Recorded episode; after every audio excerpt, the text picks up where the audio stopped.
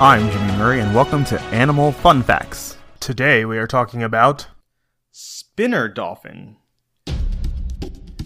In certain regions, such as Hawaii and northern Brazil, dolphins spend the daytime resting in shallow bays near deep water. At dusk, they travel offshore to feed. They travel along the shore during foraging trips, and the individuals that occupy the same bay may change daily. Some individual dolphins do not always go to a bay to rest, however, in Hawaii, dolphins do seem to return to the same site each trip. Spinner dolphins are known for their acrobatics and aerial behaviors.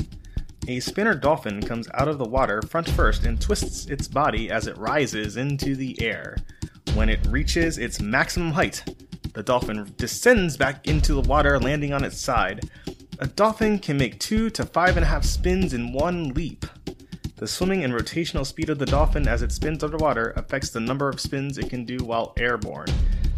These spins may serve several functions. Dolphins may also make nose outs, tail slaps, flips, head slaps, salmon leaps, and side and back slaps. Don't forget to tell your parents to send us their suggestions and yours to at the Jimmy Murray on Twitter.